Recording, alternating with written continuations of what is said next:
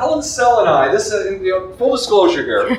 Helen and I have known each other for 17 years? At least. At yeah. least 17 years. And we met at the old Dubai Country Club. And our children were this big, and we would basically sit around the country club, drink iced tea, Ignore the, ignore the kids. ignore the kids, and talk about all of the different things that we were doing. Helen has gone through many different things in those 17 years, and I think it's not there isn't a more fitting person to talk about this theme of restart and what it means to us in terms of how we deal with each other, how we deal with our environments, and more. So, without further ado, Helen. Thank you, James.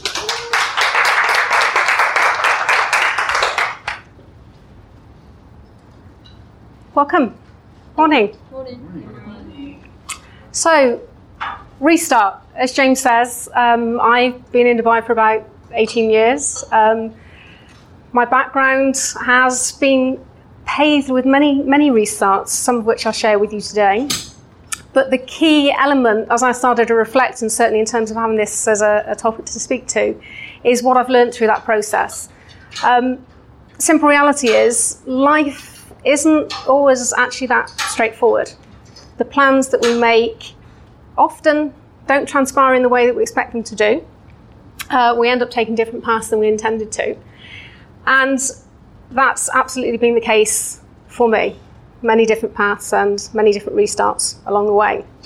But there's a core theme and element that's come through all of those uh, restarts and, and where I've reached today. And the core element of that is really about empathy and connection and how we connect with ourselves and how we connect with other people. And my experience has been both positive and negative in that respect. So, just as a starting point for you, what I'd like you to do is just reflect on where you would like to be 12 years from today. Think to yourself, 12 years from now, what would your hopes, aspirations, dreams for yourself be?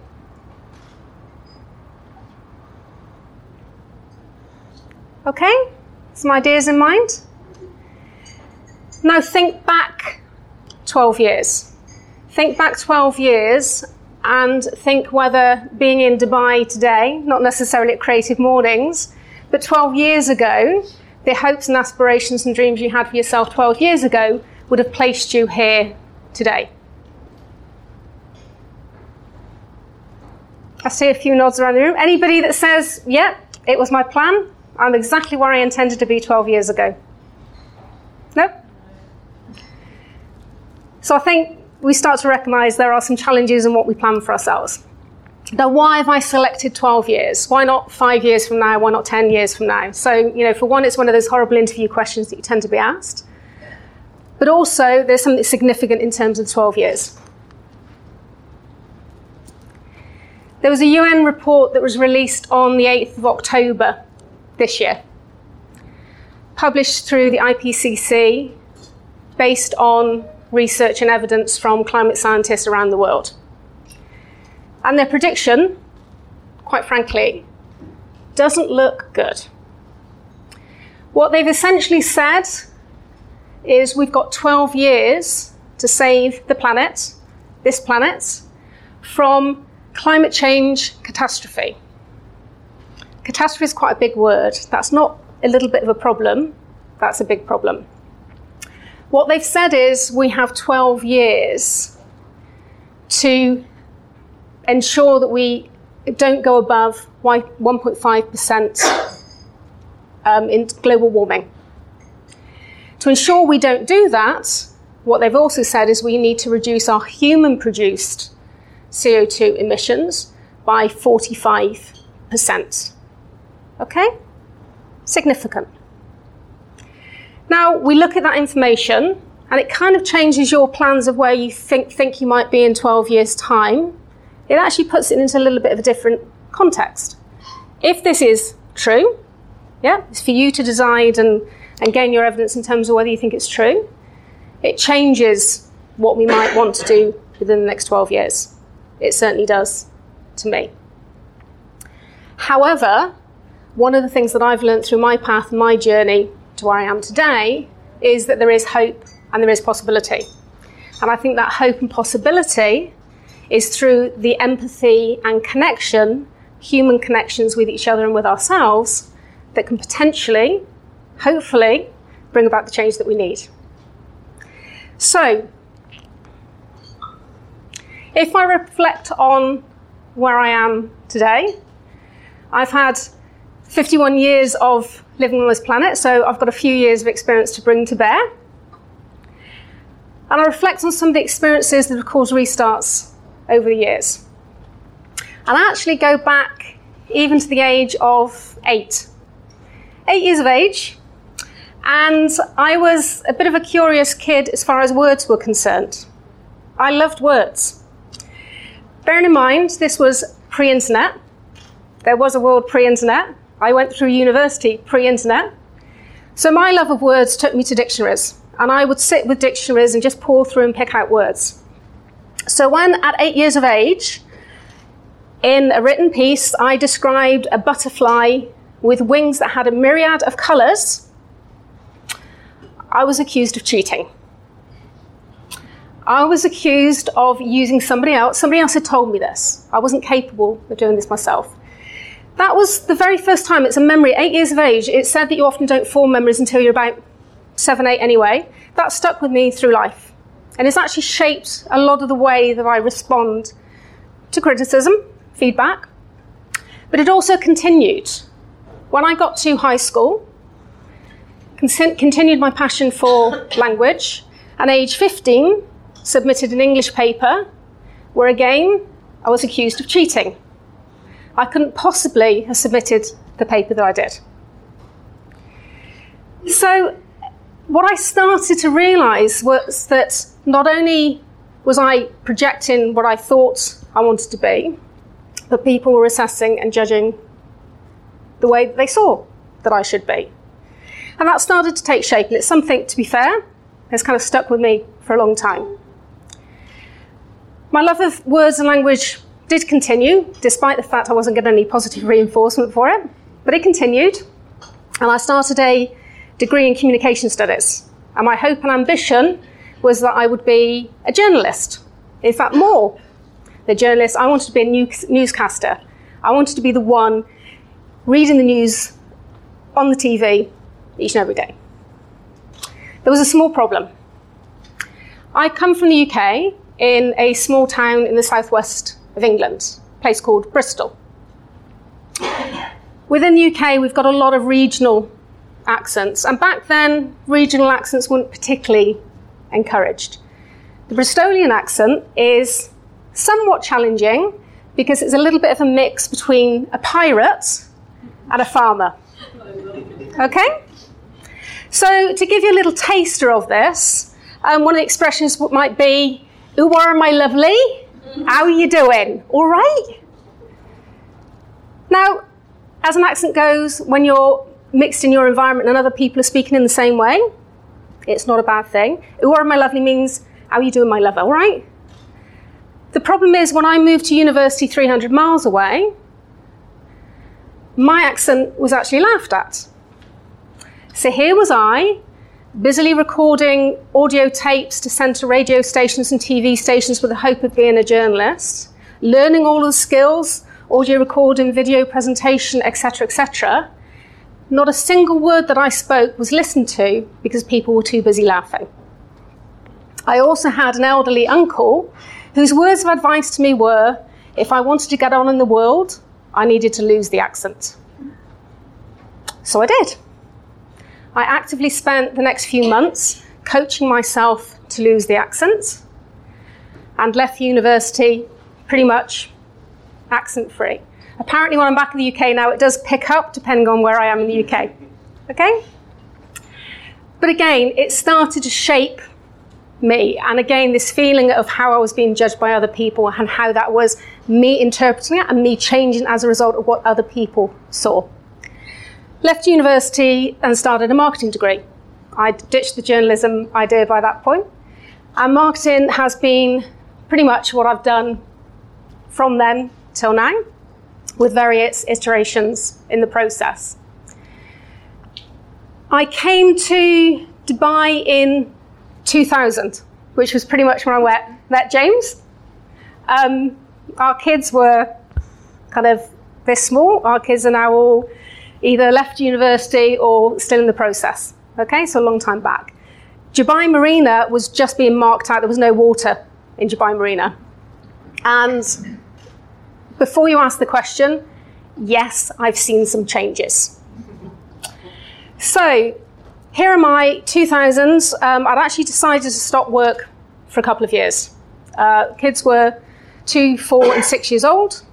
And one of the choices to come to Dubai for my restart in Dubai was to spend time with them, which I did for two years. Didn't work for two years, although the nature of the person I am means that I can't not do anything. So I was involved in various other committees, etc. And things progressed reasonably well. I actually took some alternative paths. Instead of going back into marketing, I was offered an opportunity to set up a regional training and development centre for the Foreign and Commonwealth Office from the UK. At that point, we set up nine training centres around the world. Dubai was the first training office here, so I took a path into training and development. That example would come back, and I would start to use that again in later experiences. In 2010, another reasonably significant event happened that caused a fairly significant restart in my life. Um, most of you would probably be affected by it, whether you're in Dubai or not, and that was the global economic crisis. Within the space of one month, both my husband and I were made redundant from Nakheel, the largest master developer in Dubai. And we found ourselves with three kids in high school, an annual school fee of 180,000 dirhams, rent on a property, with no income coming in. So we did what any normal, sane individuals would do, and we went sailing for six months. we sailed to Maldives and Sri Lanka and Chagos Islands. We took two of the kids with us. The oldest one decided to bail out and do something sane and go and live with grandparents for a while. And we self sustained we made things. We cooked our own bread, we made yogurt. In Chagos Islands, it's a fairly unique history, it's completely uninhabited. Um, we are probably in the, the tens of people that will get an opportunity to go there in lifetime. It's a little bit of a sordid history from the British and the US. I won't go into the details, but I'll let you investigate. Um, but it's basically now un- uninhabited. And while we were there, we lived off the land. We'd go and harvest coconuts, We'd go swimming, we'd catch fish, we'd do things that we hadn't done, kind of reconnect ourselves. Coming back to Dubai, you know, global economic crisis, six months, long enough for it to blow over, surely. I came back to a market that was dead. Jobs were non existent. Not only were they non existent in Dubai, they were pretty much non existent in most places around the world at that stage. And I had a phone call out of the blue from a customer experience consultancy in the UK. And they said, uh, We've just won a project in Kuwait. We weren't expecting to win the project in Kuwait, and we don't have anybody to resource it. Are you available? I think I might be. I'll check my diary, but I should be good that was my launching point into formal customer experience work. And though I'd been involved from a marketing path for many, many years, this was my first opportunity to start working with other businesses using their methodologies. And I worked with a number of UK and US consultancies applying the principles that they used.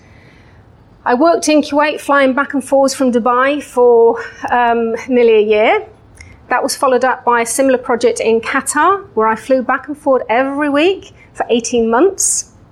And I started to learn more in depth customer experience methodologies. Good stuff, great learning ground. But there was a problem. And the problem was that each and every time I went through this process, coming out the other side with 12 months or 18 months worth of work with this customer experience transformation vision in mind, I just didn't feel that the value was truly being added to what I was doing. And it wasn't the quality of the work, it was how it was connecting to the organizations I was providing the work for. One of the big challenges with customer experience, with any experience, is how you create connections. And what I realize is it's the connections you make within organizations, but the connections also that organizations make with their customers.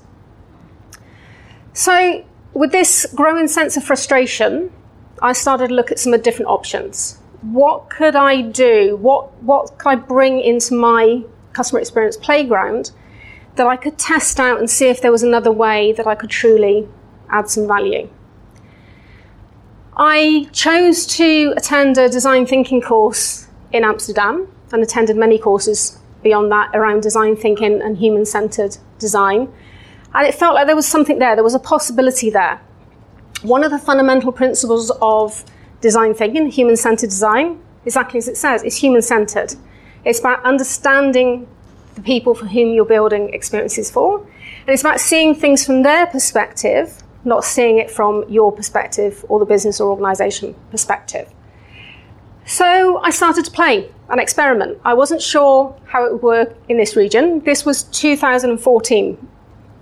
Design thinking, um, when we ran events back then, we'd be lucky to get four people in the room because nobody knew what it was. It's a completely different scene and scenario now. So I started to apply the principles of design thinking. And what I started to see was a transformation in the way that I was working with organisations and a transformation in terms of the way that the organisations, and more importantly, the people in it were connecting with me. Through the process and the tools that I use now, first and foremost, some of the key aspects is about co creation and collaboration. So I actually now see myself as a facilitator. I don't label myself, and I hate the label of consultant, and I think consultant is completely misplaced. I don't believe you can consult to a business. I believe you can empower and facilitate growth within the business. And that's what I do. So, what I do is teach the tools that will enable them to develop their customer experience, connecting with their customers. And some of the tools that I use empathy mapping. So, we actually sit down and say, who are the customers that we're building this experience for? And more importantly, not just who are they in general terms, but let's give them a name, let's give them a personality. Let's actually start to personalize customer into Joe or Mary or Ahmed or Mohammed. Let's understand who they are. I also use tools, customer journey mapping will then lead into service blueprints to help align the organisation to deliver the experience that they intend to in the way that it should be aligned and delivered. And the design thinking part of it is as we develop experiences, we build out through a very playful, doing, not talking way, creation of ideas that are presented through prototypes that we can test and iterate and develop with customers in mind. All good stuff. That's what I do. That's still what I do. Now, start of this year, doing all this great stuff, I'd actually taken a long term contract with one of my clients. We'd started on this journey, they liked the work, and they asked me to join them full time. I thought this is a great opportunity for a restart. I can see my path to a couple of years left in Dubai secure income. One of the challenges of working for yourself is that cash flow is a bit of a pain. So things had been good. However, the long term contract of three years then became a long term contract of 18 months, unexpectedly, which finished in January this year. I'd actually, somewhat foolhardily, given my business, which was previously called Customer at Heart, to somebody I knew, not particularly well. But I passed everything across, lock, stock, and barrel, take the brand in. I'd even given the clients because my responsibility was to my clients, and she would apply the same principles of the work that I did. So I found myself looking again, thinking about what do I do next? Where do I go from here? And one of the things I was desperate to do was to not go back. So, how do I move forward? So, First thing I did was set up, again, CX Arena, which is the business name under which I operate, and I started to rebuild my client base, which has, is good, a lot of work, doing well. But there was something, there was something missing. I'd turned 50 in March the previous year, so it was my first year of being 50. I think I was well beyond the midlife crisis. I was beyond midlife crisis.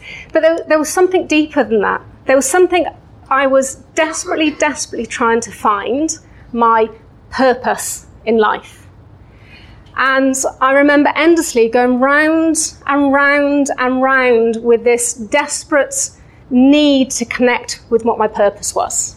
And I nearly drove myself insane because I couldn't work out what it was. And in the process of not being able to work out what it was, I then started to reflect on my past and started to devalue that and consider I'd failed. Everything I'd done, everything I'd built, actually amounted pretty much for nothing. It was not a good time. Around that time, it just so happened I decided I need to get myself out of a bit of a rut, and actually, that was the time that I started reconnecting through Creative Mornings. I came along to Creative Mornings, and I think it was the second session I came to where I met Mo and uh, Deb Madeleine, who unfortunately is no longer in Dubai but is still very much part of the Dubai network. And Deb ran a session called Pioneers. And in that session, she took us through the principles of applying creative thinking process on yourself. Now, creative thinking and the tools applying to creative thinking are what I do with businesses every day. I had not once stopped to think how that applied to myself, which was a bit of a, of a, a mind blower at the time. During that session, she asked us to note down a number of things that we cared about. We had a passion for and we'd like to be able to do more, more of in our lives. And of the various things that I wrote, the one thing that stood out was around sustainability.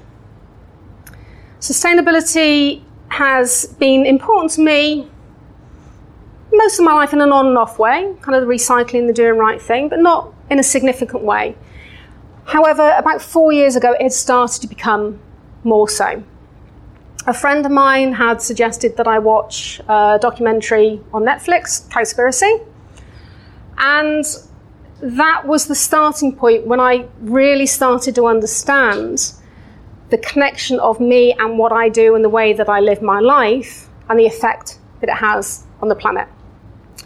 And I'd started to make changes to my own life. So um, I no longer eat meat.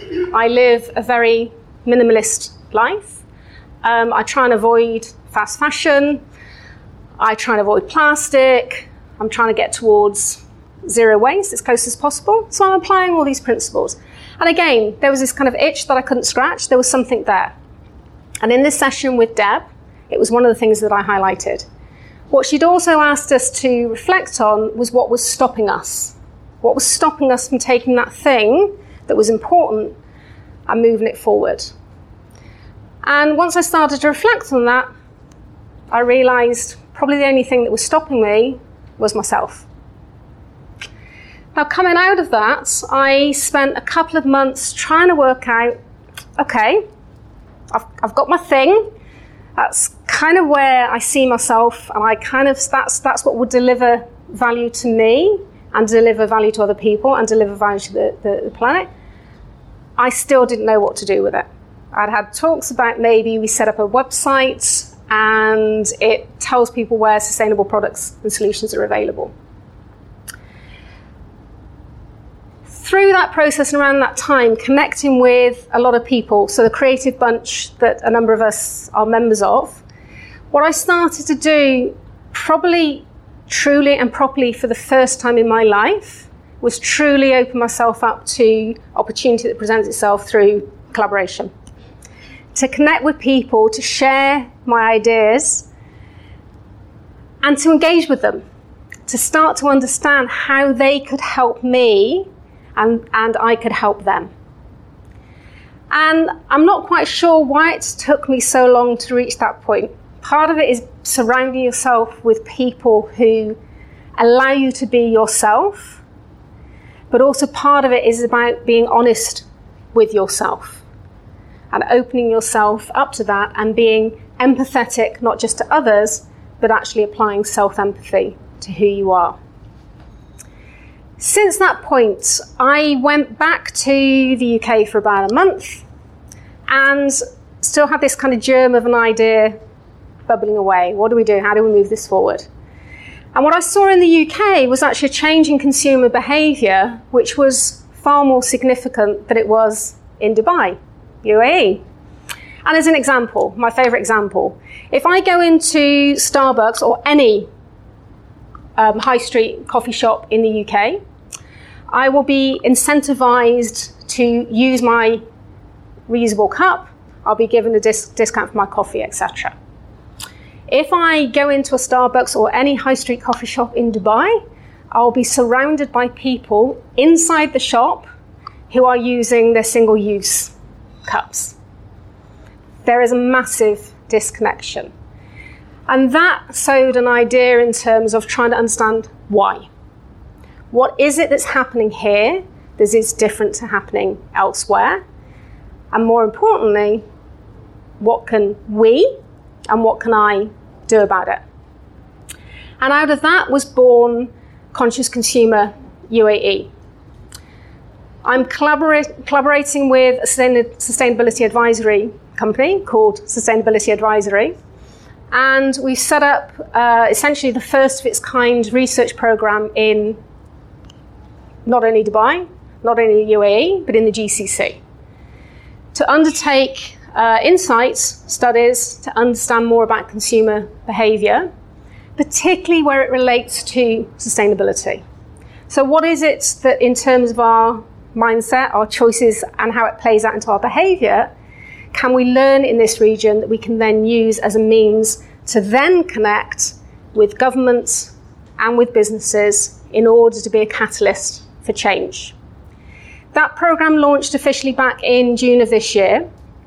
We use a, a variety of different research processes, one of which uh, we're running at the moment, which are discovery cafes, which is qualitative research, which will lead into a full UAE wide survey, online survey, which will take place in uh, first quarter next year.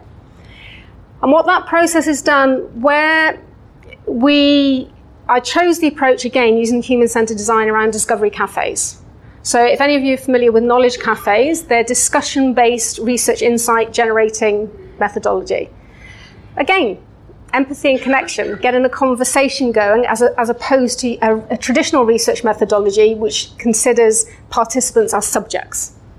This approach is different. This approach is saying, how do we connect with people in a way that we can actually truly understand not only what they're thinking, but what they're doing? So we've run now five discovery cafes uh, in Dubai. We have two more running today. So as I leave here, I'm driving straight to Al Khaimah for the first in Al Khaimah. Um, our next Discovery cafes will be across the other Emirates as well. And in the meantime, we've started a conversation uh, within uh, governments in order, hopefully, potentially, to turn this into a movement which has their support and endorsement and will in turn help us then to engage with businesses to use that insight in order to bring about change.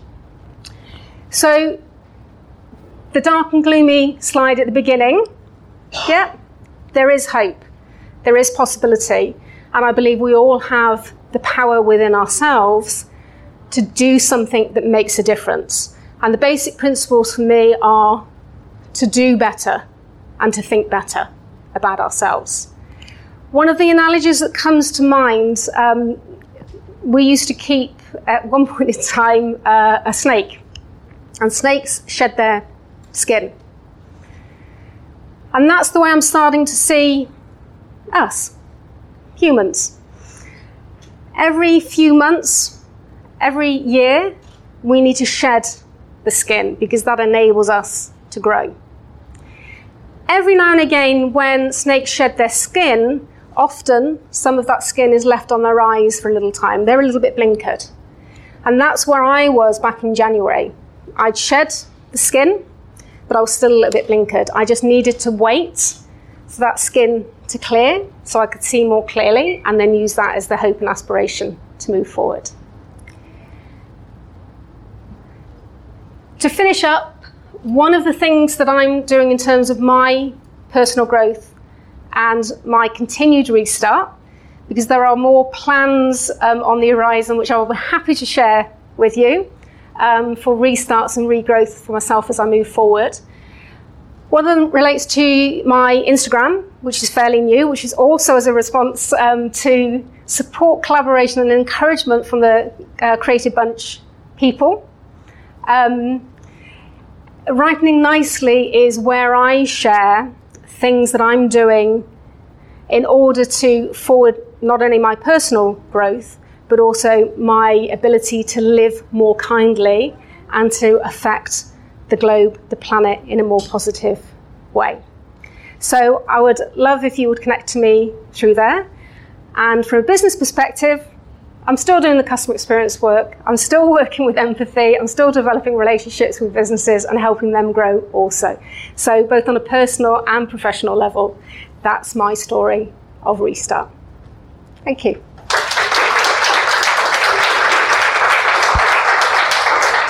Wonderful. Thank you. Uh, any? Does anyone have any questions, comments, queries? Something you want to ask Helen while she's standing up front? That something comes to mind? You were saying that um, you've gone through a bit of a rut. Was there anything that you kept going back to as sort of your first aid to help bring back some of your, you know, to bring back yourself? Uh, you, I, I imagine you were feeling a bit out of yourself. Was there Yeah. anything that you kept going back to, like, you know, a person or a book or something that you thought would bring you back? Honestly, and I, I can't say this enough, but um, the creative bunch and the individuals through the creative bunch honestly have been my my savior in many respects because it wasn't it was like I said that, that point of when I was struggling to find my purpose in life. If if I googled purpose in life, I'd find all these stories about people who kind of nailed it and they were off and and it was just you just had to work it out. Yeah, work it out, get on with it. It's it's simple. It's not simple. It's not simple at all, and particularly when you're filled with self doubt and when you're at the point when it's it, it's not an internal process anymore. And I, and I think you know I guess that's your question in terms of where, where you seek. My seeking of help was through connecting with other people. Yeah and and drawing on the energy that I got from them. And you know there's that saying that what you give out comes back. Since then my whole my energy my purpose in myself is is just expanded tenfold. And, and you know some of it I can't explain um, I can't explain other than it really is is built on actually being kinder to myself. I am my biggest critic. Yeah? I re- it doesn't matter what I do how well I've done it I will find fault and you know, when I talk about those experiences when I was a child, you know, I don't want to kind of go deep psychoanalytical on us, but honestly, I think a lot of that was played out from then. This this questioning of who I was, this not accepting me for who I was, this this saying I, I couldn't be that person because they didn't believe that that was the person I was, and not getting that help and support. And if it's if it's taking me that time to get to where I am now, actually, that's good. Um, and what I wrote here, actually, um, in terms of restart, is relax and enjoy the ride. Yeah? Don't sweat it. Relax and enjoy the ride and put great people around you. Yes. Hi, thanks for your talk. I'm interested in the, um, the knowledge cafes that you spoke about. Is that something that people can get involved in? Absolutely. So we are run under uh, Instagram, um, Twitter, and Facebook as Conscious Consumer UAE. Um, those discovery cafes are open to anybody that wishes to come along and join us.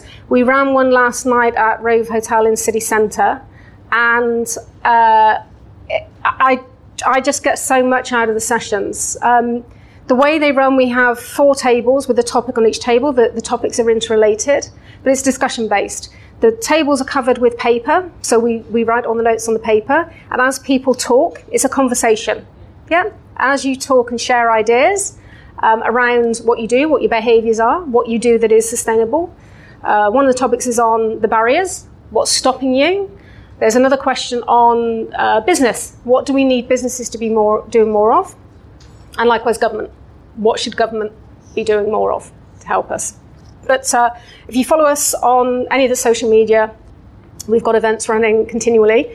We've just actually had support from Tom and Serg, who have offered us uh, use of their venue on a morning, so between 9 and 11. So that will be from the 25th of November. We'll run a couple of sessions there as well, but we welcome anybody to come along.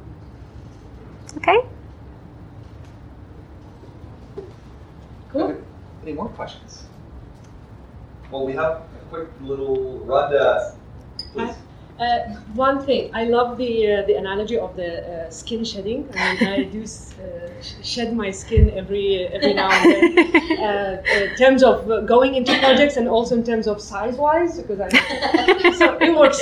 So um, this is something that Imagine as a subscription box. It's made for people who are working within the system, but they really want silently to rebel, right? So it gives you a little bit incentive to grow your mind. So thank you. Perfect. You're the perfect person to have it. And, and I made sure the box is sustainable. I, have, I have a gift for uh, two members of the audience. So one of the items is there's like four to six items, and one of the items is a 2009 uh, desk uh, calendar. And I semi-randomly picked two people. Why? I'll tell you why. Because random is like I just looked at all the people who are attending. Okay, so and then I picked the ones that number one most attended, for example, or the ones that have their profile at least with some information. Mm-hmm. so yes, so there is one Delphine. You were like attending like more than what I attended, but but, but however, however, half of you. But uh, the thing is, I don't time in every time, so there's a So there is one for you. So thank you very much. And uh, Ritika, I saw Ritika. I don't know Ritika, but I saw your name. You at least half a year you've been attending for six months, and then you do have a profile with some information and links. So I did check your links. So. Wonderful. Um, before, first of all, Helen's going to hang around a little bit, so if you want to have a, a chat with Helen, excellent. We're back on December 12th, and the theme is tradition. So it's, uh, it's going to be fantastic. We'll send out more information on speaker and all that. Uh, it's going to be great. But before we, we let you go, TribalScale, Jane is here with, uh, is your colleague with her? Yeah, Fraser. You, Yeah. from Toronto, Canadian Mornings person as well. So we, we want to encourage getting you guys up, sort of a little bit of a pitch, a little, a little bit of a chat, a few minutes. Uh, we'd like to feature this at every one of our events. So, Jane. I won't take up too much of your time. Thank you uh, for letting me take the stage. Um, I was so excited to see that Creative Mornings in Dubai was this week when I actually was here in Dubai. Um, I, I, belong to a company uh, called TribalScale. Uh, my colleague, the regional manager, uh, Fraser Matthews, is here as well. Um, we are in the D3 district, will soon to be, right? We're about to move in. Um, and we are a company, a global company of uh, 230 people. We're a global innovation company. Uh, we solve uh, problems for our customers and help uh,